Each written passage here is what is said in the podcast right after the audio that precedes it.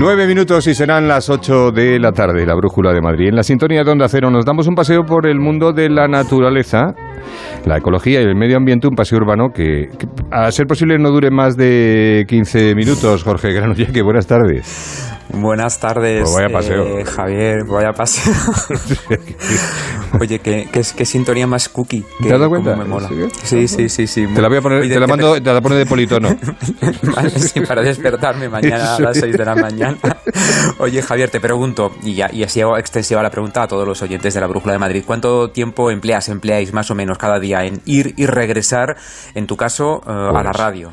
Pues mira, sin atasco, eh, 22 o 23 minutos. Con atasco, pues pu- puede llegar hasta 45, una hora, el mismo recorrido. ¿no? Sí, sí, sí, sí, y eso que no lo pillas es el viernes a las 2 de la tarde. Yendo a trabajar, sí, claro. Yendo a trabajar, ¿eh?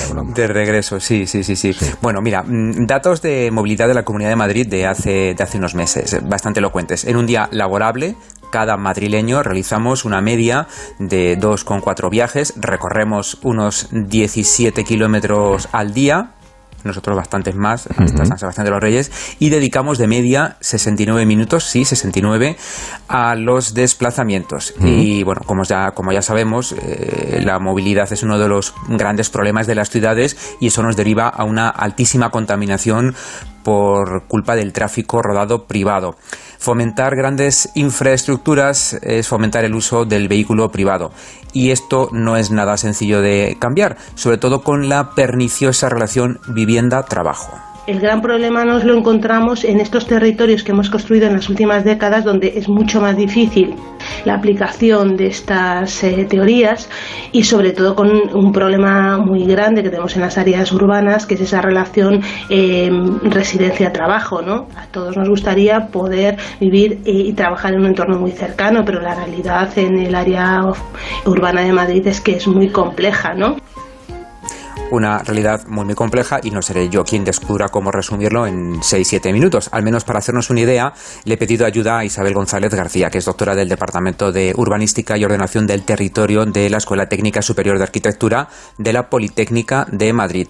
Llevamos, me cuenta, décadas fomentando un estilo de vida que ahora no se puede cambiar de la noche a la mañana. Eh, fíjate, Javier, hemos llegado a vender eh, aquí en Madrid, en la comunidad, como la panacea esto de vivir en el campo. Han comprado con toda, porque se lo hemos vendido, ¿no? ese modelo, ese imaginario del vive en el campo, que veríamos que campo, y accede a Madrid en media hora, ¿no? que al final con los atascos se convierte en, en bastante más tiempo y mayor consumo de energía y sobre todo también un coste económico para las familias. Si en tu casa tienes frío, pues a lo mejor no pones la calefacción, pero si tú tienes que trabajar irte a trabajar a 50 o 60 kilómetros y no tienes otras posibilidades que usar tu coche, pues detraerás de otro tipo, digamos, de gasto, ¿no? Lo que no vas a poder es no ir a trabajar, ¿no? Claro, ni ir a trabajar ni dejar de repartir. Y Claro. con la gasolina como está, pues en fin, tenemos una dependencia del transporte privado y es una de las explicaciones de los niveles de polución del Madrid metropolitano, que incluye a la capital y a todas las grandes urbes que nos que rodean a la capital, al que se añade el transporte de mercancías, el e-commerce, el aeropuerto, bueno, décadas de un sistema que ya se está reflejando totalmente insostenible. Es, es imposible entonces cambiar todo esto. El precio de la vivienda en el centro de la capital o, o la dispersión de empresas hace poco real este concepto de ciudad de los 15 minutos que son más sostenibles. Claro, que son ciudades utópicas, al menos de momento, porque no se puede cambiar de un día para otro. Si hay que empezar por algún sitio, eh, cuenta Isabel, primero, pues cambiar nuestra forma de pensar. Digamos que es una apuesta por la accesibilidad frente a la eh, a- movilidad, ¿no? Se habla todo el rato del derecho a la movilidad, cuando realmente yo creo que lo interesante desde el punto de vista de la calidad de vida de las personas es el derecho a la proximidad, ¿no? A que tengamos o podamos atender y cubrir nuestras necesidades, que no nuestras aspiraciones, cuidado, nuestras necesidades en un entorno muy cercano. Pues habla mm, de un cambio de mentalidad, de estructura social eh, y también podríamos ubicar otro punto de partida. Se lleva hablando de esto desde los años 70. Parece mentira, ¿verdad? Y todavía pues no creo que nos lo terminemos de creer, ¿no? Además, como el modelo este individualista, ¿no? De, mm, y aspiracional, de yo me lo merezco, yo lo he trabajado, eh, bueno, y yo consigo lo que, y vivo como yo quiero y como yo puedo, porque para eso soy un individuo, una individua que paga sus impuestos, gana su dinero y trabaja mucho, pues bueno, hemos perdido esa visión como colectiva y no buscamos soluciones eh, colectivas y comunes, que yo creo que ahí está el, la solución.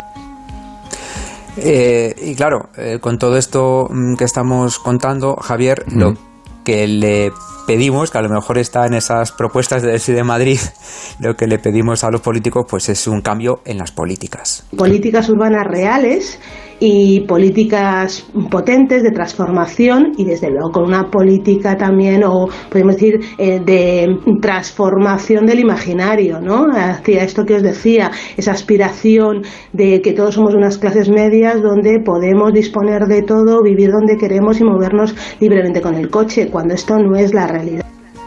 No es, no es la realidad, no es la realidad, porque, eh, y es lo que explica Isabel González García, y es una realidad, está así, vivimos donde podemos. Y donde nos deja nuestra renta, claro, normal. Entonces, pero lo que sí está claro es que si eliminamos la variable laboral sí podríamos pensar en la vida de barrio.